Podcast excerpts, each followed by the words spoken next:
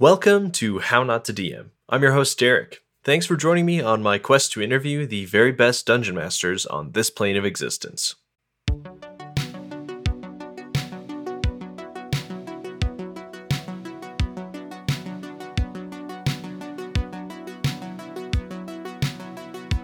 Before we get started, I need to shout out my patrons. Thanks a ton for supporting the show and making this all possible. Remember that 10% of my ad and patron money goes to support local LGBTQ plus youth via Encircle. Check out my Linktree for more information about their great work. Also, earlier this week, I was a guest on the Dungeon Cast, which is a really fun podcast where they kind of go over the lore of D&D. We talked about pit fiends, and Will and Brian are really awesome. They do a good job of reviewing the lore of D&D and talking about what makes sense, what doesn't, having a little fun, and also keeping it light. So, yeah, check out the Dungeon Cast. That'll be in the episode notes here if you want to go listen to that next. Go ahead and add it to your queue.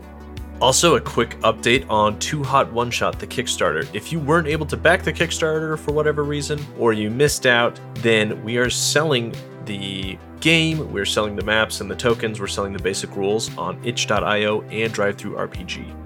If you are trying to decide between which of the two you want to buy from, I would suggest buying from Itch just because we make a greater percentage of the profits from an Itch sale than from the DriveThruRPG sale. But if you already have a drive through account set up and it's easier for you, I totally understand. So the links should be in the episode notes here. We should have that all done and dusted.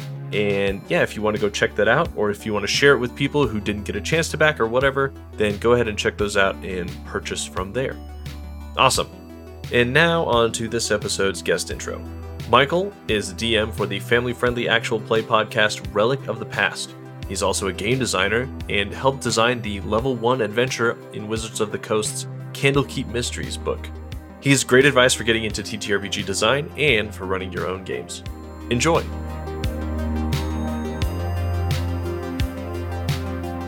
So I actually started playing in 1979, and this is how dumb kids are. It was a brand new thing, taking over the whole wide world.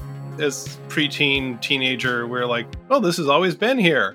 We started with the basic set in purple box, the one with a gal on the front with the giant candelabra torch thingy, and, and the guy with the spear, and had such a good time with that. We uh, we went into AD and D, and then on from there but the actual genesis of it was fairly fascinating. My uh, parents got for me the Dungeons and Dragons coloring album. It was this uh, large format coloring book that also had kind of a stripped down version of the game that you could play with just a handful of d6s. It was almost kind of like choose your adventure plus dice rolling. They got it for me because they knew I liked The Hobbit and fantasy things like that. Would you play it solo? Is that how it was written? Yeah, basically, you, you could do that, or you could do that with a group too. Each person could have part of the story, but basically, yeah, it would allow you to go through solo as well. So my friends and I, at the, our sixth grade graduation, went to Bicentennial Park there and celebrating our graduation. They were having a picnic, and we played through the uh, game, and it was so much fun that my friend Brian went and got the basic set after that. The rest is kind of history. We stuck with it all the way through second edition, and then the very beginning of third edition.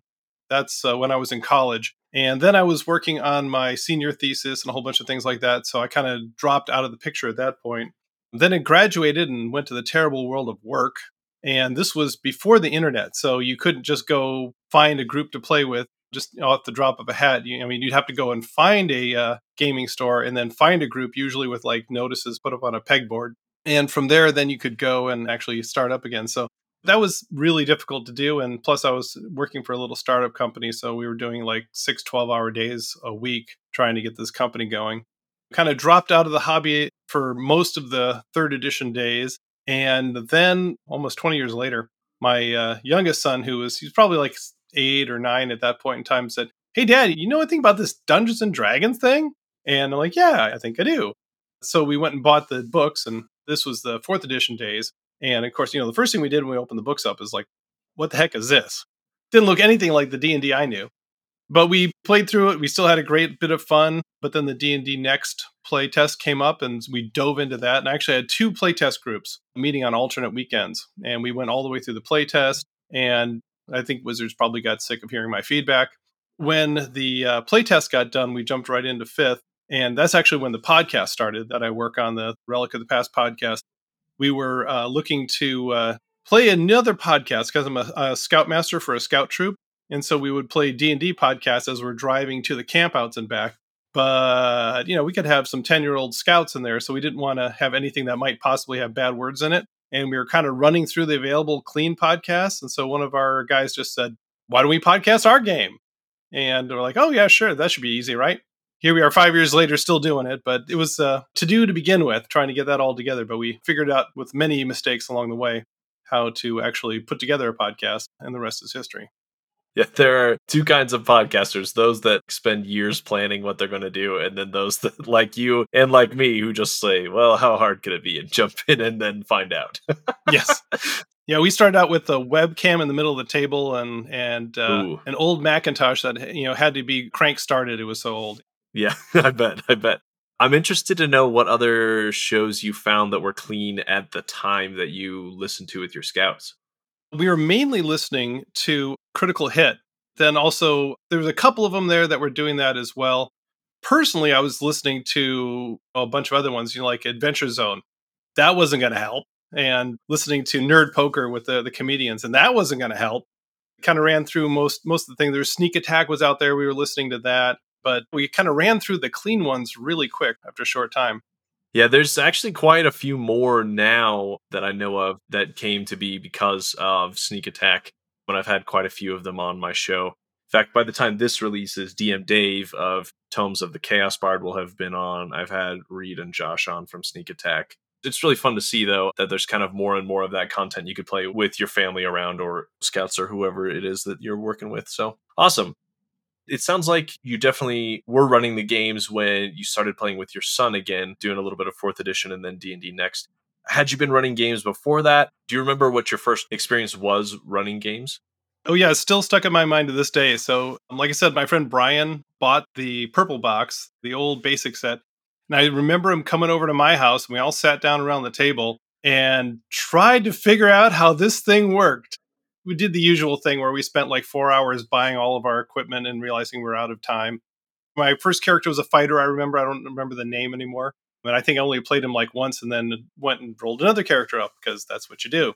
It was hilarious. In the early days, we had no idea what we were doing. So we were just kind of making it up on the fly with the uh, wizard. It's like, what do you mean I only get one spell a day? That's stupid. It's like you can cast magic missile every single encounter. Go for it. And didn't understand the whole action economy there. And of course, you know, that's now kind of translated to like cantrips these days. And then, like, if we had damage left after we hit somebody with the martial weapon, we'd allow them to cleave into the next foe with that. With the, you know, so oh, there's two hit points left on this one, so I'll go and you know cleave into the next one. Kind of making it up, and then we had no idea how the death rules work. So if you drop to zero hit points, you're dead. Too bad. We had no idea about death saves and all that stuff. So just kind of making up and having a grand time. And the real fun thing about it back then was no one had like a campaign. It was all brand new. So what would happen is you'd go down to the gaming store and buy a module. And basic set came with the, the uh, Keep on the Borderland. So we, we played through that about 1,600 times. But then you get to the end of that and you're really like, well, what do we want to do next? So you go down to the gaming store and it's like, oh, this module here goes from four to eight. Let's do this. And then you'd get through that and you'd go to the next ones there was no continuity or anything. It'd be like, okay, we're in the caves of chaos. Oh, hey, now we're uh, defeating the slave lords. Oh, hey, now we're against giants. Oh, hey, now we're taking on a spaceship. So you just jump from one thing to the next. I think the concept of like people having worlds, I mean, starts with Greyhawk or with Blackmoor, but really didn't become popular until much later on. In your experience running games, you may not remember like specific stuff from that far back, but what are some of the big mistakes you feel like you've made while running games? Could be mistakes in specific sessions or could be habits that you had for a long time that you finally realized you had to shake. But yeah, what are some good examples you've got for us of how not to DM and lessons that we could learn from them? Actually, one of the things that I remember learning way back then was actually our gamer group fell apart. And it was because of interpersonal conflict between two of the players they then set up factions within the group and all this stuff and we were like teen kids at that point in time so we didn't have any tools to deal with it but obviously looking back now as an adult what we'd want to do is like if you see something like that happening you know it's like okay call timeout sit down with the people find out what's going on what's your story, what's their story, get a resolution to the conflict before it starts blowing up and people start choosing sides and things like that. Most recently, if you're listening to the podcast, there's mistakes right and left there. It's hilarious. A lot of times you don't even realize how big the mistake was. Like I had this one great encounter that I made up where the party was down in this graveyard. They didn't realize a graveyard. It was an old abandoned graveyard. And of course they were being attacked by undead, but there was skeletal arms that were reaching out from the ground. So they had to do a strength check just to get away from these claws. And then they had these fogs that were just randomly going around the battlefield and if you got hit by the fog, if you didn't make a constitution save, then you basically would go unconscious. At least that was what was in my mind. I made them move randomly, so they just like went all over the battlefield and never ever got close to anybody. I mean, like they were just like running away from people, not intentionally. But it's like, yeah, that could have used a little more testing before I put it live on the game there because I thought it was going to be the coolest little obstacle to go for. And Instead, it just kind of was nothing. It's just I, I, put these little cotton balls on the grid on the table, and they just kind of randomly moved around and never ever impacted anybody. Did you have them moving randomly based on dice rolls, like a D8 for direction? Yeah, then a D4, and it moved that many things in that direction, and always moved away from the person it was doing just because it was random. Actually, I killed a player with random too one time. That was less uh, not a player, but a character. If I killed a player, I'd be in jail.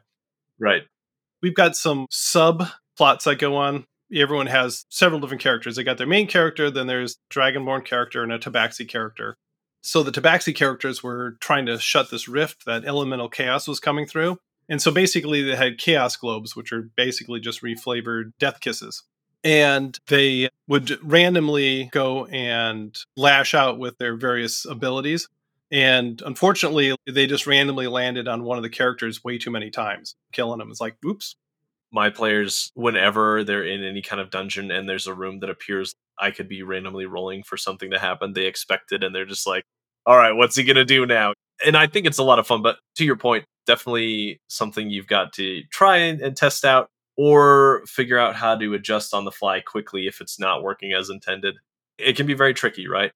I definitely think you should try and mess around with some random stuff and see how it works. And it's really fun for the players too if you can get it right that's actually another thing I've learned is monkey with those encounters on the fly if they're not working. Mm-hmm. I remember one time we uh, we were playing through uh, Phandelver campaign there when we got the new basic set. At one point, you're being uh, pit up against an ogre, and the rogue started the whole fight by shooting the the ogre. The party had actually downed the ogre. I mean, it had taken it to zero hit points, but there were like two initiative places between that and the rogue. And so I just let him keep hitting it until the rogue hit it. And thankfully, in that round, the rogue did strike. And then the rogue downed it. So it was just kind of really cool that the rogue started the fight and then was able to finish it. As far as really fun or epic moments from your games, do you have any that you want to share with us and maybe some lessons that you learned from these really cool moments that we might use in our own games? So there was a couple of really fun improvised bits of role play and this is spoilers for people that haven't listened to a podcast that's been out for five years, but that's your own fault at that point. so, one of our characters, Adri, started out as a half elf. And then, about a third of the way into the campaign, she was always have like this immaculate makeup and would wear these really elaborate robes that were just kind of swaddled her whole body. Because it turned out that she wasn't a half elf, she was a half drow third of the way through the whole storyline, she falls into a canal all of her makeup washes off, and all of a sudden the party realizes that they've been consorting with a half drow for these many months. Huge bells of alarm went off.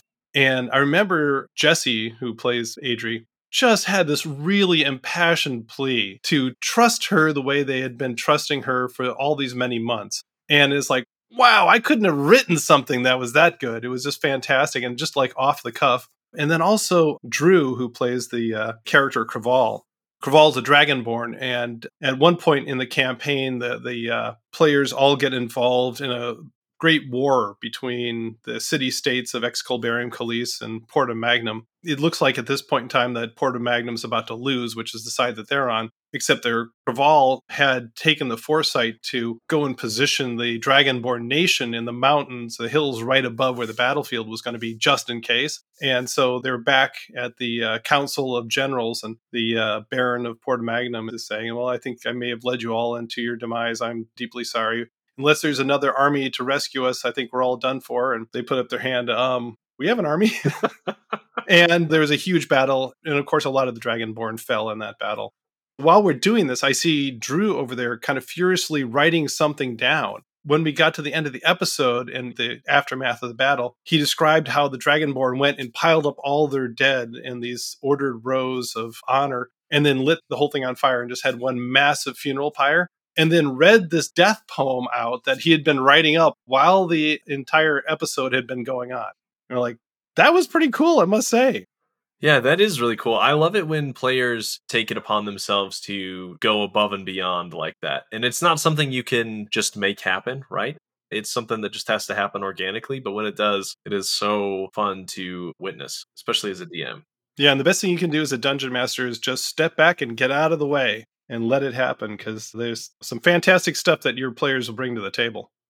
I'd love to know from your experiences as a kid and then kind of your um, 20 year break there, what experiences do you feel like you had, or maybe parts of your personality that exist that really make you a good fit for the DM's chair or make you interested in it and really enjoy it? Well, part of it is just having this long history with the game. It helps out when you can go and, and kind of look back and say, oh, hey, you know, this is the way we used to do it in first edition, or this is the way we used to do it in second edition. This would actually be like a little less clunky if we did this, or, you know, this is something that I saw in a game one time but outside of the game, one of the big pieces of advice that I give to people all the time is just go out and have experiences.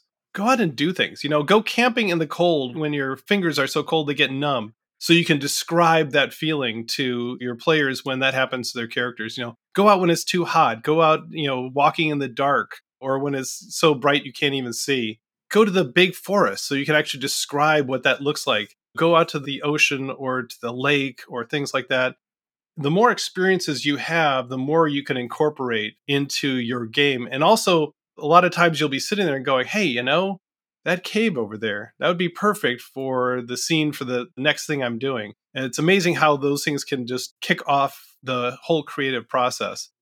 Yeah, that's really good advice that I don't think I've heard yet on the show. And I love it especially because I definitely draw from my own personal experiences when I'm trying to think of how to describe things or think of new things to throw at my players. So I very much do that, but I haven't really like thought about that being a thing that I do. So yeah, I love it.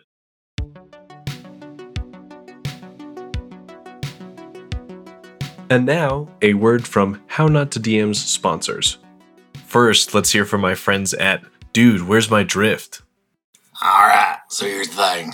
That drift, the pseudospace plane that's used to travel across Pact system vast and beyond, run by Triune, yeah, it ain't working no more. We got this ship, the Primarata, with this fancy engine that don't work right, jump the crew all across planes and timelines and alternate realities. And then we got that wild and wacky found family, a lizard, robot, a brain, a plant, and a slug doctor. Want to know more? Check out Dude, Where's My Drift? All major podcast apps, Twitter and Instagram at DWMD Podcast. New episodes Monday. They're playing the Starfinder system, so if you've ever been interested in what Starfinder is like, I highly recommend checking it out. You can learn some new rules and have some fun along the way. Next up, a little ad for my friends at Talking That Crit. Two Dragonborn, a Fire Genasi, an elf, and an ageless human walk into a tavern. What, you thought this was a corny D&D joke? Well, kind of. Talking That Crit is an actual play Dungeons and Dragons podcast set in the original world of Jest. Follow the adventures of the other guys as they try and unravel mysteries of the past, interdimensional travel, and a talking bird named Marcutio. Available on all podcast apps and websites. Last but not least, I want to give a shout out to podcasteditors.online and videoeditors.online. Podcasteditors.online is the group that edits this podcast, and they do an awesome job, as you can hear. They also do actual play podcasts or any other kind of podcast that you may have. So take a look at their website at their great rates and see if you are interested in buying some editing hours a la carte. And if you tell them I sent you, you might get a little discount on your first couple of hours there of your podcast. So check that out. Videoeditors.online also very useful if you are a YouTube creator, if you have any kind of video content, TikTok or Reels, short form YouTube shorts, they do it all. So go check out videoeditors.online if you're a video creator and you want to take advantage of that too. So, same deal if you want to mention How Not to DM sent you, I'm sure they'll hook you up with some discounted hours to start. So, yeah, check those both out if you are a podcast or video creator or both. All right, with all that out of the way, let's dive into this week's version of Quickfire Chaos.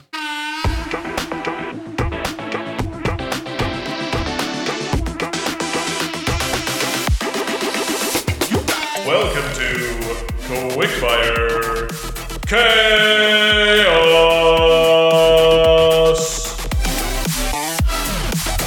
This week on Quickfire Chaos, Michael and I are going to roll on some random D100 tables from the internet to create a scenario to roleplay. We're going to start then with D100 NPC voice description table. So go ahead and roll and let's see what we get. Ooh, 50 even, 5 0. Speaks almost entirely without moving their jaw. So kind of the Clint Eastwood thing. Uh, yeah, looking really mean and just not really moving his mouth at all. Love it. That's a good way to describe it. Next one is personality. Zero nine. They have some kind of bad habit, and I will let you decide what it is, but they have a couple of examples. Picking your nose, drooling, bad odor. That'll be fun. NPC job, okay. And that's a 34. dairy farmer or dairy maid, depending on what you want to do. Lastly, the city quest or what's happening in the city and why you need the help of an adventurer or team of adventurers here. And that's a 58. I'll let you decide how this is going to work. But it says the village drunkard is stuck in a Groundhog Day loop and uses his knowledge to mess with the party for 24 hours as it's the most fun way to spend repeating eternity. for 24 hours, you're going to be messing with us somehow. Or maybe someone is messing with you and you need us to break the loop. I'll let you decide what it's going to be. I'll be a copper dragonborn artificer, so I've got like a couple different levels of magnification monocles, like glasses, and I've got a dirty apron full of like grease and stuff, and my pockets are full of cogs and wheels and random parts and stuff. You'll undoubtedly be relaxing after getting done with your most current little adventure that you did. And uh, you're back in the tavern, so we're going to meet in a tavern. And enjoying a meal. You've got a couple of clicking and whirring items, no doubt, since you're an artificer, or maybe something's blowing up currently. They like to do that. I've got something stirring my drink automatically. exactly. You're taking a deep breath after the another successful foray into the world of adventuring, and all of a sudden the door opens. This farmer walks in. He's got a straw hat on. There's several different dirt smudges all over the place. It's not uh, something that uh, you would be unexpected to see a farmer have, and there's a noticeable but you know wholesome smell of manure about him comes in and he's just wearing a standard tunic and set of pantaloons and some uh, stained work boots. All of that has been mended several times. This is certainly not a man of means. And can't help but notice that he's got a large wad in his jaw. And uh, just as it come through, just as a door opens, a spit of tobacco juice onto the floor and kind of saunter in. Are you the artificer? I've heard that you're an artificer. I could use an artificer. I kind of like lean back on my stool a little bit. Uh, yeah, pops. Uh, I'm I'm known to tinker around with stuff from time to time. What what can I He help you with? He swivels the chair around backwards and sits down, kind of Captain America style. Says, you see, I'm stuck, and I need a man of your abilities to help me out here. Um, I'm just a simple farmer. I don't understand how these things work. You're one of these smart people. And here's what's going on. The same thing keeps happening to me every day. I wake up and I come into town and I go and, and do my business selling my milk from my dairy. And then I head back out and I go to bed and I wake up and it's the same day. I meet the same people. At first I thought, well, you know, this is just weird deja vu, but it's been happening over and over again. Something's going on here. I have to break some sort of a cycle. I have to do something. You're one of these smart people. Can you help me here? I really need some help. Uh, well, listen, pal, if monotony's your problem, I mean, I could think of some ways to spice up your life, but it doesn't sound like this is something I can fix. How do you, you how do you know it's the same Okay, so day? see, this is what happens. I come out and I go to the sundial, right? And I check the time, and a dragonfly lands on the sundial. Uh-huh. Every time, the same dragonfly lands on the same sundial. What's the chances that could be happening? First couple times, I'm like, oh, well, it's just dragonflies. You know, maybe there's just a lot of dragonflies. But then I come up there, and then one of the neighbor's dogs, he's really annoying. He always chases me down the road. This time, the ignorant mutt runs head first into a post. Every day he does the same thing. He runs head first into the post. You'd think he would learn. But he runs head first in the post every single time. What's the chances, right? And then, as I'm going in there, I pass my neighbor, and she catches her skirt on one of the little fence posts there on the side and rips it, right? She rips it the same way every single day. All of a sudden, I kind of realizing this is the same thing happening over and over again. And I've really been counting up, there's like 42 different things that happen as I'm coming to town that happen the same day, the same way. And then, like, I sell my milk and I come back and I've got the extra money and I put it in the money box and I wake up and it's gone. And the next day I go and I sell the milk, I put the same amount of money in the money box and it's gone. It's like I'm repeating the same day over and over and over again. Yeah, that does sound pretty peculiar. Uh, listen, uh, before you woke up on the first day that this stuff started happening, do you remember? Did you do anything? Did you say anything? Did you make someone mad who you shouldn't have made Well, mad? that was the night that we had the big meteor in the sky. You don't think something like that had anything to do with it, do you? Ooh. If cosmology's involved, it's going to be a lot more difficult than that, friend. But uh, I'll give it a shot. Uh, here's the problem, though. It's nighttime, and by the time I figure out what I'm going to do to help you, you're going to be stuck in your loop Well, I think again. if we hurry, maybe we could figure this out. I, it's not going to start over again until like midnight or something, right? I don't know. You know how these things work. I, I don't, I don't, but but I I don't know. Let's give it a shot. And here's the plan: if if we can't figure it out, come find me. I'm sleeping in the same inn tomorrow morning, and tell me my middle name is Cyrus, and then I'll believe you and I'll help you. Okay. All right. Let's go see what we can figure out, pal. I guess the first stop is the library, and then maybe the temple to the moon goddess. I don't know. We're gonna have to figure out something. Sounds good. Uh, I'm with you all the way.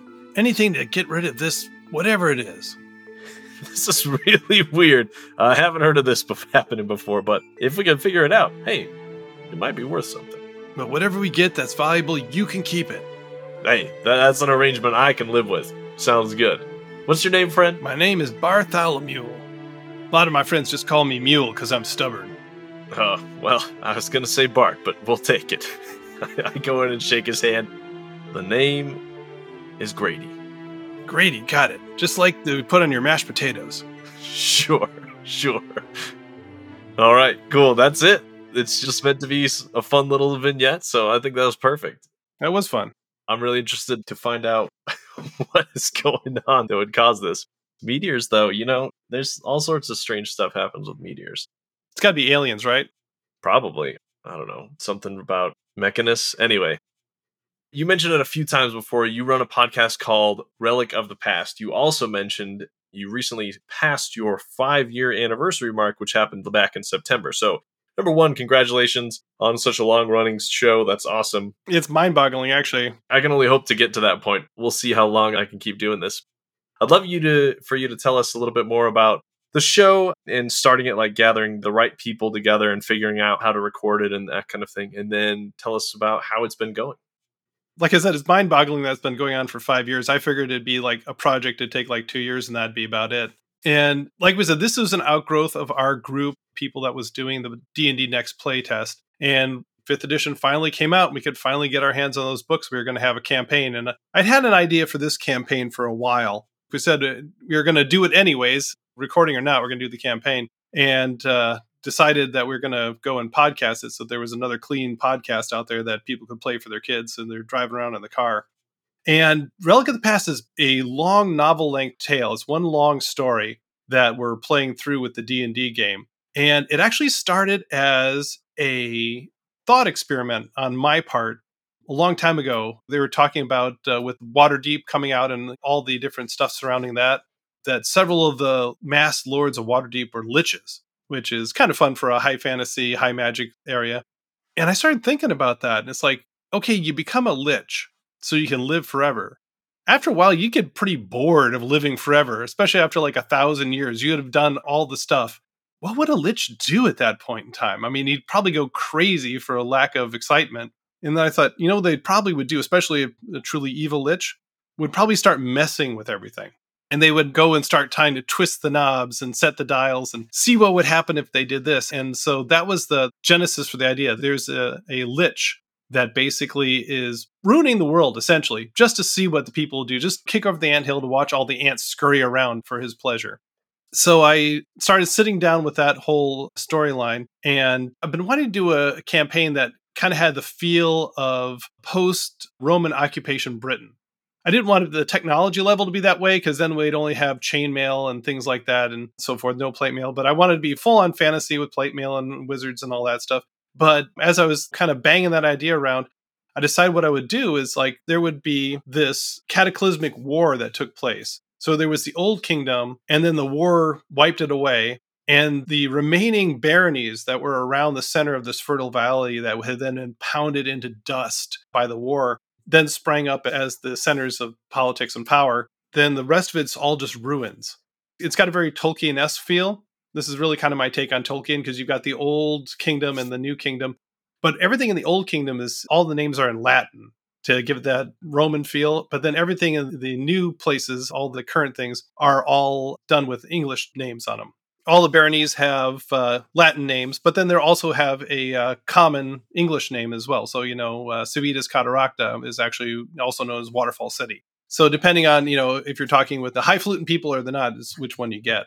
And so the whole campaign has been about the players have been thrown into this maelstrom of everything going south. There's fogs coming out of the hills, the crops and the uh, livestock are dying, baronies are going to war with each other, and then they have been tasked to go find out why this is happening and then stop it from happening. You started the show five years ago. You mentioned you've got a few different plot lines happening and that kind of thing. Do you have a plan for the end of the show? And if so, you know, what are you planning to do after that? Obviously, don't spoil the ending, but like, yeah, how are you working towards that end, I guess? Actually, right now we're kind of in the um, frenetic activity right before the climax. The party has found out who the relic of the past was. It's this lich that was left behind a thousand years ago. They've been slowly thwarting all of his plans over the last five years of the campaign. Now they're being sent individual quests to go get items of power so they can go and face him for real for the last time. And when they started out, they got a poem from an oracle that gave them this cryptic set of instructions on where to go. And they realized that the Lich created seven different phylacteries and they have to track them all down. And actually, it was kind of fun when they got the first one, they went and, and destroyed it and nothing happened. And they realized it was a fake, a well constructed fake that made them think it was the real one. And when they contacted their advisor, Galchabar, he said that he was pleased to find out it was a fake because if someone was able to take their soul and then put it into seven different common objects, that would be an immense amount of power. But that's something like you'd see in a storybook somewhere. yeah. Actually, two of my players actually got the joke. That was kind of nice.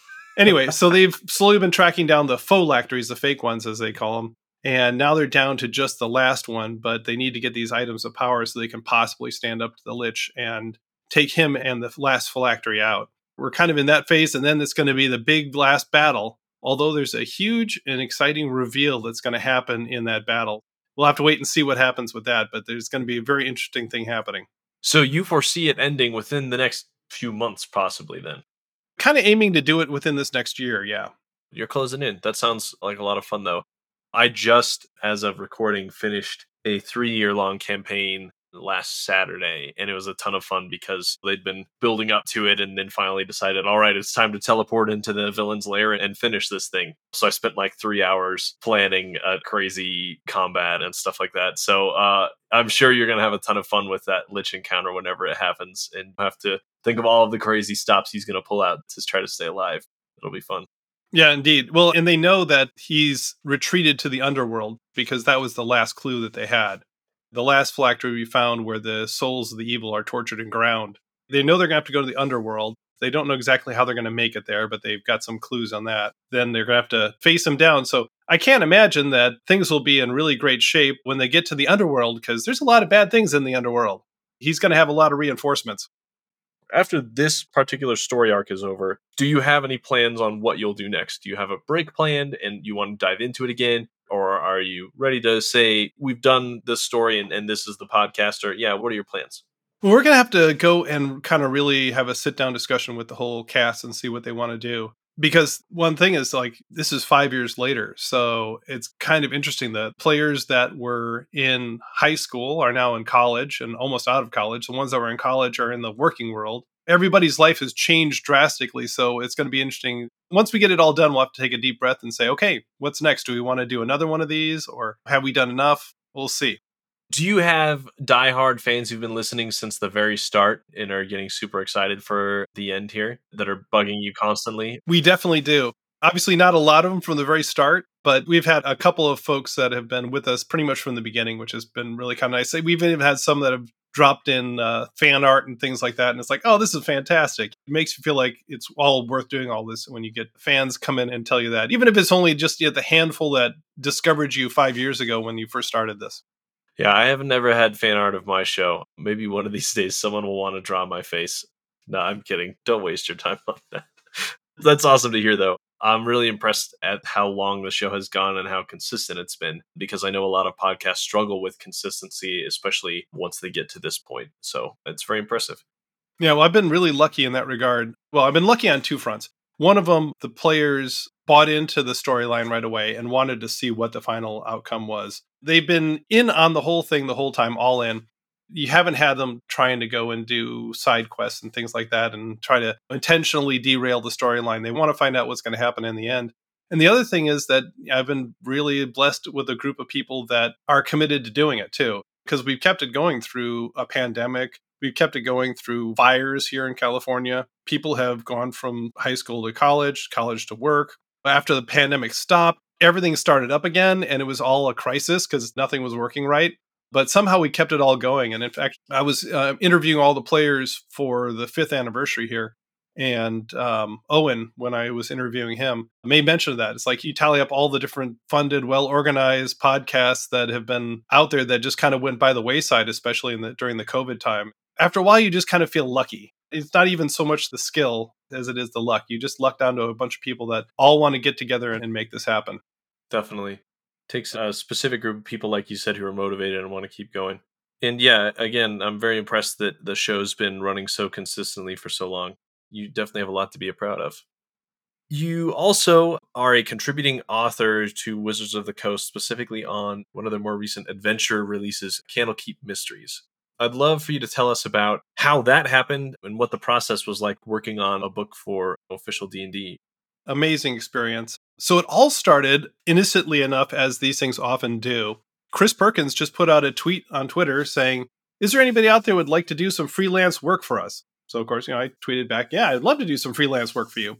Me and 2,000 of our closest friends all probably responded to him. And somehow, in the whole process there of winnowing those out, it came down to my name coming up on the short list for this whole thing. And for that, really, I have to thank the um, TTRPG community because Chris said in one of his interviews that they went and asked people, here's a list of names. Who do you know on this list that would be good for this project? And uh, my name was on it. So, you know, that was amazing. I got an email out of the blue saying, you know, how would you like to work with us uh, on an upcoming Wizards project? I had totally forgotten about that tweet. It was probably like a year before. And so my first thought was, this is the worst phishing email ever. Who would even believe this? but then I got on LinkedIn and punched the guy's name up. And it's like, oh no, he's a producer at Wizards. This is an actual guy. And of course, you know, responded, yeah, I'd love to do it. This was the first of the anthologies that Wizards had put out for 5e. And so at the time, previously, all they had done was one of these long form campaign books, like Curse of Strahd, Rime of the Frost Maiden, all those ones. So I was thinking they wanted somebody like that. You know, they needed somebody to design up a city or an adventure area or something. And we sign the NDA and we get the uh, pamphlet in or the packet in. And the first thing they say is, we would like you to make a pitch for an adventure. And, you know, it had what level range you were in. And mine was levels one to four. An adventure in this range that's a mystery that starts in a book in Candlekeep. To which I went, huh, not what I was thinking. I started thinking about it. All sorts of ideas came bubbling up. And I had just most recently gone to a, an escape room. And so I thought, a lot of the old first edition D&D modules, especially the ones for tournaments, were basically just giant escape rooms in Dungeons and Dragons form. Whether it was like X2 Castle Amber or, you know, escaping the dungeons of the slave lords or what have you. There was just a lot of them like that. So what if there was something along those lines? And I just kind of pitched them that idea. They came back about a month later or three weeks later and said, you know, you're in. I pitched it for a first level one because I'm like level one to four. Well, of course you want to do a level one never occurred to me at the time that that meant that my module would be the one in the very first in the book. Didn't even cross my mind until people were going through the book doing reviews, and I'm like, da da da. Oh, and here's the first adventure by Michael Polkinghorn. It's like, oh yeah, I'm gonna be first in all of these reviews. Okay, that's good. Right. And everybody who plays it or who starts playing it, they're always going to start with your adventure, even if they don't make it all the way through, right? Exactly. Yeah. Yeah. the nice thing about it, those anthologies is like, you know, you can pluck one of those out no matter what you're doing. So it's like, you know, if you've got a group of 16th level adventures, there's an adventure in there for that. And you can just use those. But yeah, a lot of people are going to play that first one just because the way it works. What was it like to see your name in the book when it came out? That was probably the most bizarre part because we'd been working at it and it was a very interesting experience. I was expecting it to be kind of like it was where they interviewed people that had worked on the big adventures. They had a team of them and they would collaborate and you know i'm going to work on this you're going to work on that. It was exactly the opposite. They kept us completely siloed so that our adventures would not start to drift towards each other. I was working with directly with chris perkins and other people were working directly with other members of the team there that was the level of communication it was just back and forth with them and then we dropped off our final version of it and then nothing for once again almost a year it was like eight, nine months. Meanwhile, you know, they did all the stuff behind the scenes. They did editing. They expanded on some of the adventures, then, you know, fit them into a book and all that stuff. We actually didn't get to see the book until it was out. The first time I got to see it was when the advanced reviewing copies got sent out to people and they started showing them on YouTube. And once again, it's like, you know, da da da da. Here's the first adventure by Mike Polkinghorn. It's like, oh, that's me. And then, of course, at that point in time, I was, like I said, we didn't know what had happened if you know in the freelance work, you'll turn your work in and it could be a documentary on the lions of Africa. And when it gets developed and released, it could end up being a documentary on the jeeps that go and get people around to look at the lions of Africa. It can change entirely. So you had no idea what happened with your project in the in between time. So they're paging through, you're like, oh, there's that, and there's that, and there's that. And tell you the truth, as long as cumin and coriander, the homunculi got in there, and then my terrible pun with the book club attack for the swarm of books. As long as those two got in there, I was pretty much happy. They could make the rest, like I said, a documentary about the Lions of Africa for all I care. It was just kind of fun to see all the stuff that got in there, and mine changed very little. The password to get out changed, originally it was flumps, and that must have been probably too tough for people to uh, go and discover. So they had to change that. But then there was like little tiny things like the slaad tadpole in the uh, basement. That wasn't in my original version. So apparently they thought there needed to be one more monster in there or something like that. But aside that, almost everything else was in there. So it was it was uh, kind of neat to see. After that experience, did working with someone like Chris Perkins and working with the Wizards team make you change the way that you run your own games and design your own encounters and that kind of thing? It definitely made me think differently about when I write them down and put them into something. Because when you're doing that for a published product, if you're doing that for a home game or something, you can pretty much just tinker with it on the fly. Oh, this isn't working. I need three of these and not four of these. Oh, you know, this one's going to come out from the left and not the right. But when you do that for a published product, it's set in stone, it's in type. What you got there is what you got there. So it really made me have to stop and think each of the rooms like, oh, okay, they could approach this room this way, or they could approach this room this way. And if they do it this way, then this whole thing changes. Or, you know, I'm going to have to describe these three things in order to make sure that this part is clear. If you're doing it at home for your home game, if people are like giving you the curious dog head tilt, you can go and say, oh, well, let me describe that in a different way. But you actually kind of have to think about those things all ahead of time and kind of think about all the possibilities so that you've got them all covered right there as this is published, my Kickstarter will have wrapped up and will have been delivered to everybody. But that kind of stuff is very much on my mind as I am like finishing up the writing and reading through it. Like, am I explaining this enough so that anybody could explain it to anybody else or am I like looking at it through my lenses and or my binoculars and like only have given the information that I think is relevant because everything else is already up in my head. It's a lot to think about and it's a very different way to think about writing, but I have experienced this. And you'll see a lot of times in the podcast with that where I'm describing something and it's just clear no one's getting it and you're like okay let me take a step back and start this over again because like you said it's really clear in my head where i imagined all this but clearly i'm not describing it clearly. Let me try all over again. It definitely takes some getting used to especially from a publishing what you're writing kind of perspective. Any other anecdotes or anything else you want to mention about working on candlekeep mysteries? It was just a really really neat experience but probably the most interesting part of the whole experience was I turned in my rough draft for the adventure and they hated it. Ooh.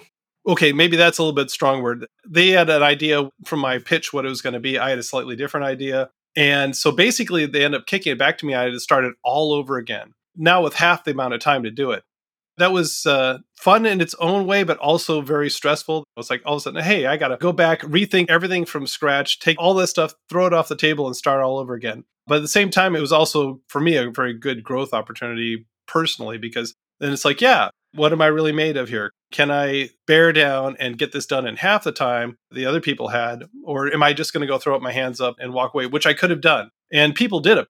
Apparently, there were supposed to be more adventures. I was talking with Toni, who did the 16th level adventure, and she said that originally hers was like higher, and they had to step it down because people with the lower, the high teens adventures apparently had pulled out of the whole thing. So I'm very proud I did not. Basically, I stepped back in and said, okay, I'm going to go for another round here. That would have been tough. Um, I've never had a player at my game tell me, eh, we don't like this encounter. You got to go rewrite it. I guess that would be the equivalent. Amazing that you were able to figure it out and make it work. Yeah, well, basically, I mean, I was able to keep the bones of it and just redo it, but basically, just the way I was approaching it. One of the big problems was originally it was going to transport you to this magical island instead of a uh, Mordenkainen's mansion, which would have required a brand new eighth level spell be made. And they weren't real thrilled about the idea of us making a brand new eighth level spell just to make my adventure work. There was a lot of back and forth between Chris and I on how to make this happen we ended up with the permanent Morton Mordenkainen's mansion and the whole reason behind it uh, when we finally got done which was really kind of sort of the best part of the whole thing. It's just so wonderfully inspiring. I mean just all the creative juices were flowing pretty much the whole time i was doing this. Right.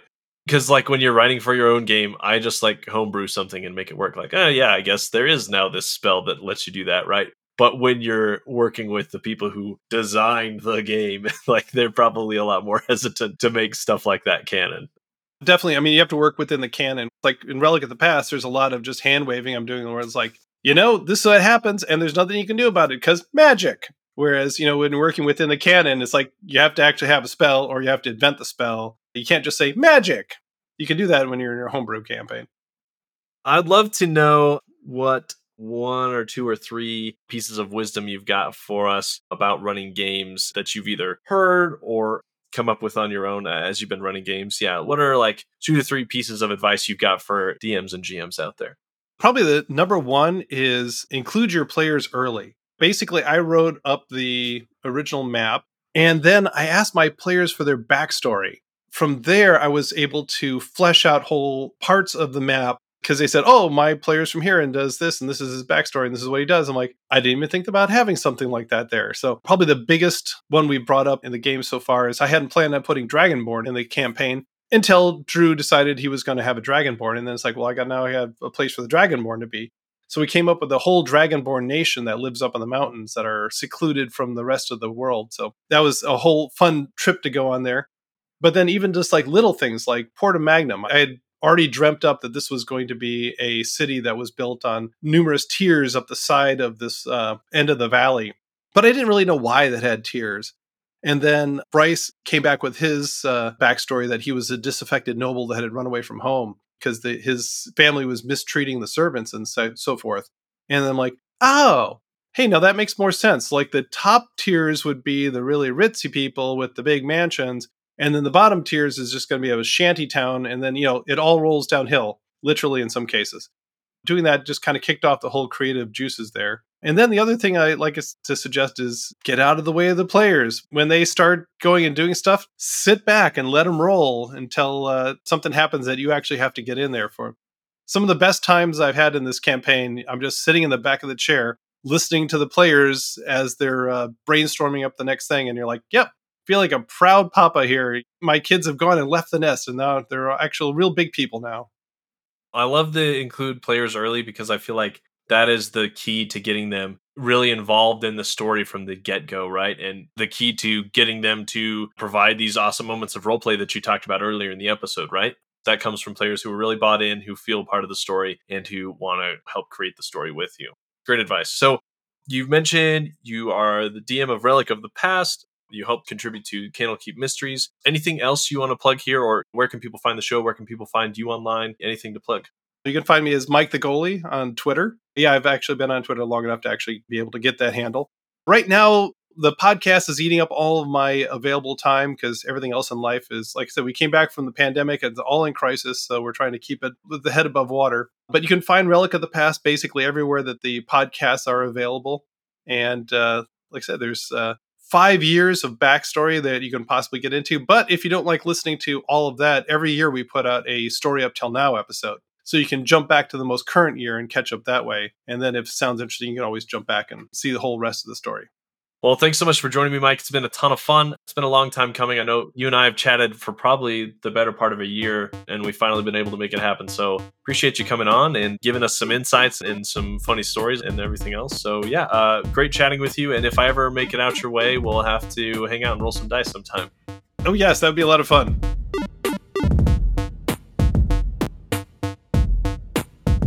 Thank you for listening to How Not to DM. Now it's time for a sneak peek into next week's guest, Vahid, DM of the live stream actual play show Dice Legends. And I find that actually time between sessions is a great time to talk to the players individually. Yes. And say, hey, where do you think your character is going now? And then to get some ideas. And I'm not afraid of really being really obvious and saying, sending, you know, at the end of the campaign, say, hey guys, where do you guys think you're going next? Because I need to prepare for our show next week. To hear Vahid's best tips and tricks for running your games, his DM origin story, and more, tune in next week. Here's a friendly reminder to rate and review the show and share it with friends and family who play TTRPGs too. New reviews will be read at the end of episodes as a thank you. Thanks to the team at T4C Studios for the help editing and producing this episode. My intro and outro music is by Daniel Zombo. The Quickfire Chaos music is by Exacat, and the Quickfire Chaos mood music that plays underneath while we're roleplaying is by my buddy Arcane Anthems. Check out the episode notes for more of their great work. And, as always, until next time, roll some nat 20s for me.